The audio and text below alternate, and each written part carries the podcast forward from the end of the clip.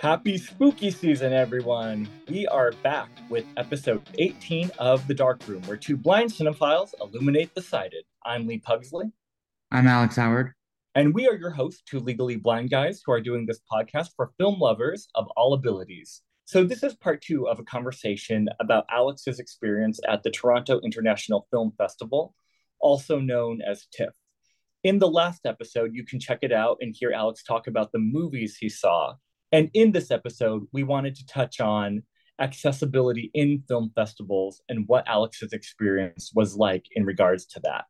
So, Alex, I know that we talked last time about uh, the many movie options that you have um, and it can be a lot to handle. I know that it can also be hard to get tickets to some of the more high profile screenings, and you have to go through a process to get rush tickets or what's called a lobby pass, which I know you'll touch on in just a moment. So, why don't you tell us a little bit more about your experience with getting tickets to some of these screenings? When I would go down and get my tickets in the morning, most of the high profile movies were sold out because they sell out super quick. But since I needed accessible seating with my blindness and my cane, um, there were some times I was able to sneak in there, even though they were sold out, and get tickets, which I was really, you know, there aren't many advantages to us being blind. But I think sometimes, you know, needing those wheelchair seats, it really helps. Even at AMC, you know, if there's a sold out show, people don't think to take the wheelchair seats, which is where I normally sit anyway. So I don't have to deal with stairs. So a lot of times it helps out to get into screenings like that. I also had a lobby pass. So for Hell of a Summer, I was in the rush line, which means I didn't have tickets at all because all of those seats were sold out. So I went in the rush line, but thankfully TIFF gave me a lobby pass. A lobby pass is for people with disabilities, and it makes it so that you don't have to wait in the rush line, winding around the corner with everyone else. They let you sit pretty much in the lobby. I was number 22 in the rush line for Hell of a Summer, but I was sitting in the lobby, and someone just came up and gave me their ticket and so I was able to just go right in. But you know, having the lobby pass helps a lot, also with accessible seating and all that kind of thing. So Toronto was really great with um, making things accessible. Yeah, so let's go ahead and touch on that for a few minutes. Um, in terms of accessibility, how was your experience? Um, what were the things that Toronto did that made you feel comfortable in you know navigating around an unknown area in this film festival and also any other kind of accommodations or um, accessibility um, needs that you had how did the festival um, help to meet those things going into toronto i was very nervous because i had never been out of the country by myself i mean i went on birthright but that's different because you're with a group but I've never. I'm basically going to this festival on my own, and I. This was the first week where I used my cane literally all the time, and I think going to a place like that where you're not familiar, it really made it apparent that my eyesight is a little worse than I thought. Because in your own home or in your own city, you're kind of filling in the blanks with your memory. And so, you know, sometimes I'm like, oh, I don't need my cane. But in Toronto, it was very apparent that I did need my cane. Plus, there was construction and you know different things going on. But TIFF made me feel very included. There were people I talked to. Um, Lauren in the customer service office, she helps with accessibility there. So I was able to talk to her about anything I needed. Um, Canadians have the stereotype about being nice. Oh my God, they're so nice. Like I felt like literally everything I needed I could ask people for help, ask people for directions. Um, you know, whenever you got to screenings or even getting directions to screenings, the first screening I went to, I walked out of the theater and I was like, I have no idea where to go. So, you know, you're just kind of asking people, oh, is this the way? You know, kind of getting there. It just people were great. And then the volunteers at TIFF too, um, I would tell them I needed an audio description device and we would, you know, they hand me off to different people, point me in the right direction but everything was very accommodating. I think for Flora and Son specifically, that was the best accessibility wise um, time I had at a screening. I think because the manager of the theater was there and she came up to me. She sat with me in the theater until the audio description started working, until we knew it was working. And then she left. So there were a couple movies where like I had to go out and change it out. But for the most part, honestly, like I think Toronto was like six for seven with audio description. I think there was only once where it wasn't working and then they got it to work. And then obviously the one time where it didn't work at all. But all of the other times they got to work the first time, I didn't need to change out the device or anything. So it was it was a really, really pleasant experience. And I really hope that other festivals can um, do what Toronto did, but also expand on it and make it so that it's almost like an if you build it, they will come kind of thing. Like if they can make these festivals accessible and you know make people like me feel comfortable there, then I think more low vision blind people will come out and go to these festivals. Most definitely. I think, um, you know, once again, it's kind of the same thing that we always talk about too is like why blind and low vision people don't go to the movie theaters as often because it's such a hard thing for them sometimes to even navigate like how to get to, you know, the actual like screening like theater that they want to see the movie at if like employees are too busy to walk them there or you know having to switch out the audio description devices and all of those kinds of things. Um you know if those things were more in place on a consistent basis you know more blind and low vision um viewers would come to the movies more often i think. And to your point about festivals as word gets around and festivals start to become more inclusive and accessible for blind and low vision viewers, I think that there would be a higher turnout and a bigger representation from our community, which would be great because once again, it would dispel that myth that we don't have an interest in those things or we don't want to be there. We do. Um, on that note, then, um, as you talked about, like, you know, hopefully festivals will kind of expand their reach of inclusion and accessibility now that you've experienced one of these festivals um, in person, what does expansion look like to be more accessible? The first step would be getting audio description on more movies. Um, there were 12 there, like I said. I think I saw six or seven of them. I mean, it's great and I'm thankful, but it's also not enough. I think if we could have gotten description on Dumb Money or Next Goal Wins or these bigger studio movies, it would have been great. But at the same time, you know, having open audio description screenings. I saw they had open caption screenings for a few movies.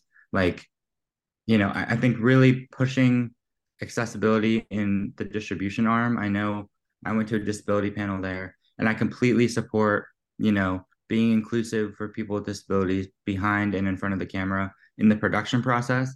But I think the distribution accessibility is also extremely important. And I think that's where I'm more coming from.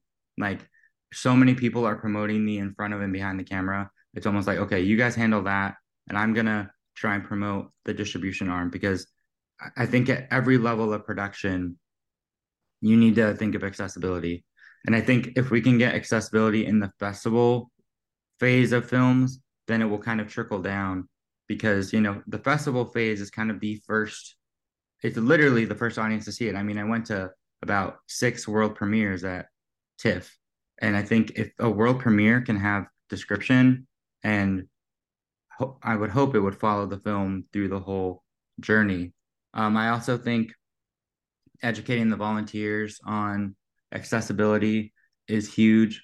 A lot of the volunteers knew about accessibility, but a lot of them didn't. Um, and they would always direct me like they would have this lost look on their face, and then they would direct me to someone with a with a headset, and they would know what description was, and they would be able to help me. But I think, yeah, having staff on hand that knows about accessibility and knows, you know, is there, I mean, they're all there to enhance the audience experience. But especially when it comes to midnight screenings and, you know, things like that, there are times where, you know, you get out of a midnight screening at 1 30, 2 in the morning, and you need to get back to your hotel and it's dark outside and there aren't many people. Whereas normally I could just stop anyone on the street in Toronto and be like, hey, how do I get to this place? Um, I had someone actually walk me from the theater at my midnight screening to my hotel. They were so nice. They had a headset. It was not part of their job, but they just wanted to make sure I got back to the hotel okay. And um, I really appreciated that because there's so much construction. That's the other thing. There needs to be less construction because it is so hard to get around. Like even if there's no construction, you have the streets blocked off there for the red carpet for the directors coming up in their cars and get get out. I can't even imagine what it's like if the stars are there. Like there was a big crowd lined up to see Sandra O oh get out of her car because we weren't sure if she was going to be there and she wasn't. But imagine if she was. Like if these stars were there, the crowds would be so much more. And so I think having an accessible entrance and exit, especially for people with the lobby passes, is super important. Yeah, all of that makes sense. And I mean, let's be honest, even um, putting aside any kind of visual limitations for people like us, construction in general just makes it more complicated for people to navigate how to get from one place to another, too. Oh, definitely. I also had the idea, um, like they had arrows on the sidewalk, and the arrows said, you know, the theater, the venue you were trying to get to. And so it was trying to guide people in the right direction. And obviously, I can't see what the arrow says, but I can see the bright blue arrow on the sidewalk. But I was thinking, like, why aren't we making these arrows different colors for the different venues? Because there's only like maybe four or five venues. You could make the arrows different colors to match the venue and then that way i mean i wouldn't have to actually read what the arrows say would that help you as well yeah i think that would be a really good idea or even like you know there's different colors there could even be like different shapes like you know the triangle one represents this venue the circles represent this venue you know that kind of thing as well different colors different shapes there's a variety of ways that uh, that could be done i think yeah and i also i mean this was a great experience for me with my cane as well. Like, I mean, I know we're talking about the festival itself, but like growing in my disability identity, I think was huge this past week. Um, it's so crazy how different people treat you with your cane. Like, it's hard to say if it's a if it's a Canadian thing, but people were so nice, and I'm like, I never I've never experienced that in LA. Maybe I don't ask for directions that much here because I know where I'm going. But there were times I was lost and people, there was this woman, she had come from her apartment and she saw that I was lost. And she was like, Oh, my apartment's right across from your hotel. And she walked five blocks with me back basically to her apartment where she had just come from, just so that I could know where I was going. And I was like, like there was one woman I interrupted on the phone and she helped me get to where I needed to go. Like people are so nice with the cane. And also, honestly, one other advantage, there aren't many many advantages to being low vision, but one other advantage is it's a great conversation starter. Like there were several people that I would just stop, you know, I'd hear them be like, "Oh, I'm going to Alexandra Theater. Where is it?" And I'd overhear them asking a volunteer and I'd be like, "Oh, I'm going there too. Can I follow you?" And so they'd walk with me to the theater and then it turns out, "Oh, they work at Universal or oh, they work at Roger Ebert or wherever, and oh, they live in you know Toluca Lake, which is right by where I live, and it's crazy. It's a great way to meet people because you're asking for help, and then it just sparks a conversation about the industry, and that can always lead into other jobs. So it's really interesting that I had such a positive experience with the cane this week, and I'm definitely going to start using it more. I relate to everything you're saying, just kind of about the differences as someone who's low vision um, when you're not using a cane and the way people respond versus when you do have a cane and the way people respond. Um, it's really like a night and day difference. And I know that um, me and you have talked a lot about cane usage, and um, I know that you're newer to using a cane on a more consistent basis than I am. So I'm really glad that this experience gave you the opportunity to do that. And one of the things that I've realized about using a cane too is I used to look at it as kind of like a limiting factor and something that like limits like, you know, my capability.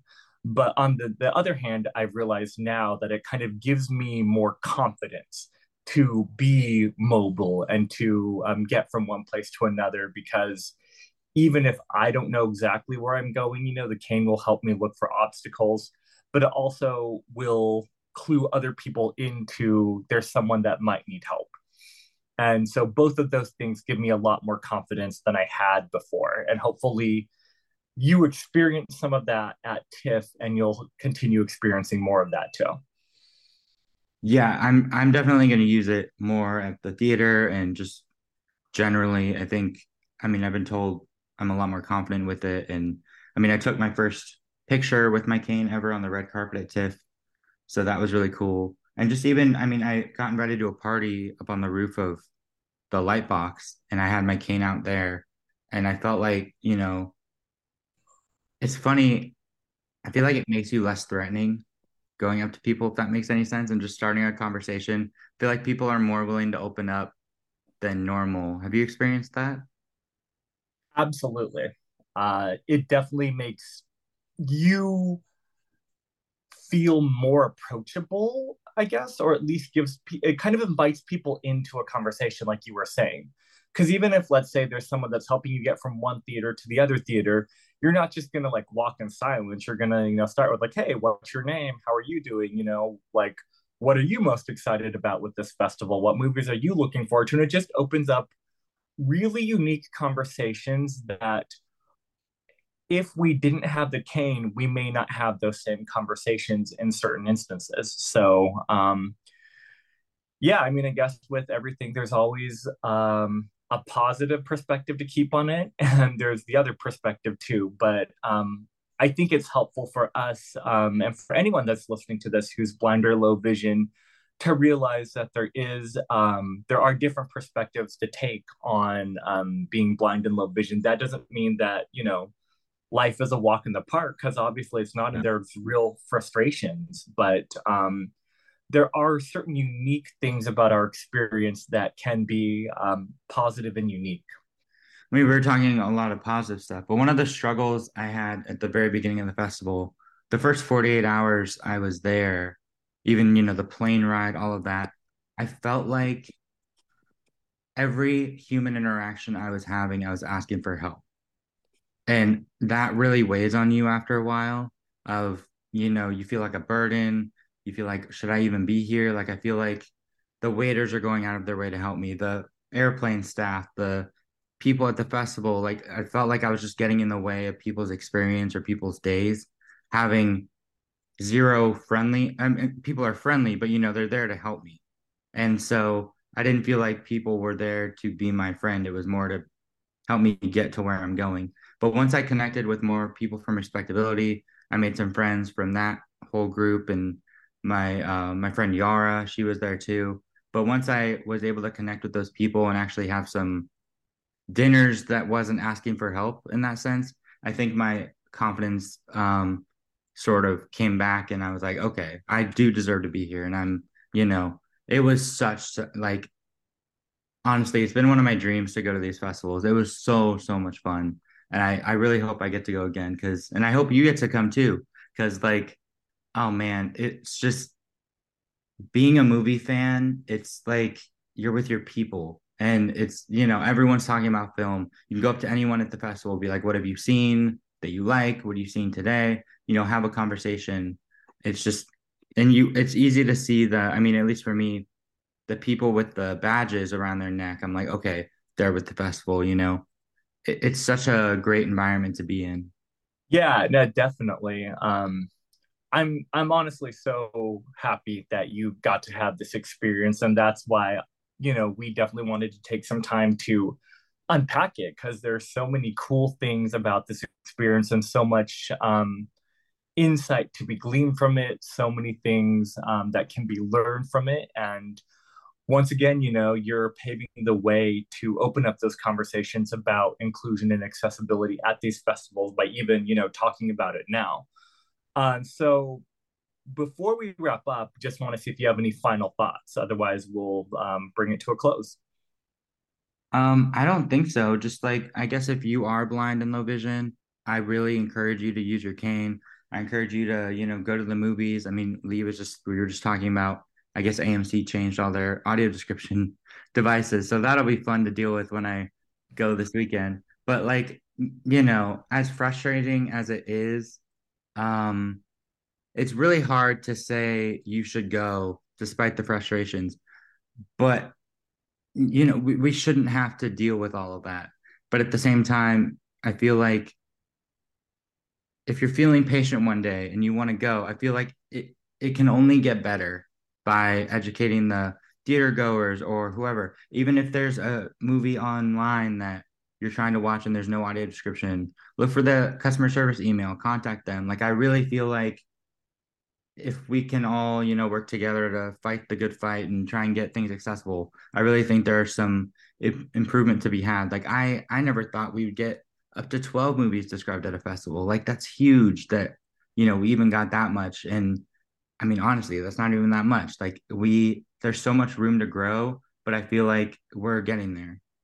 Yeah, one step at a time, and hopefully, you know, next year maybe it'll be 24 movies or all of them. You know, um, yeah, exactly. But what we are headed in the right direction, um, and we'll continue to have these conversations, and there is room to grow. Um, so, for all you guys listening out there, first of all, thank you so much for listening to uh, our podcast. And if you have any questions or comments on Alex's experience at TIFF or um, kind of any of the other topics that we've uh, discussed today, feel free to email us at darkroomfilmcast at gmail.com. Once again, that's darkroomfilmcast at gmail.com and we're happy to uh, funnel your questions on this podcast um, on any of our future episodes or to have dialogues with you um, you know through email correspondence yeah and i will be excited to hear your thoughts lee on these movies when they when they do come out it'll be interesting to have a you know full on debate with you about um, especially the holdovers because I feel like you'll really like that one. But whenever you see all these movies, I'm excited to talk to you and maybe we'll revisit them on the show. Um, yes, please email us if you have any any questions about my experience, about blindness, about literally anything. Like one of the things I think I learned at TIFF was like I I wish people would come up and ask the questions they have because sometimes you get looks and you know people are wondering things and I'm like, please just ask, you know so I think I only had two people ask me what my level of vision was, which was very surprising because I feel like most people just assume you're completely blind when they see the cane. But yes, please reach out to us with any questions. You can also follow us on Instagram at Darkroom Filmcast, and you can message us there with questions as well. And we also want to shout out Matt Lauterbach and All Senses Go for making transcripts of this episode and all um, other episodes of our podcast possible uh, really means a lot to extend that accessibility reach in that way. And on that note, we will sign off. Thank you guys so much for listening, and we'll see you here next time on The Dark Room.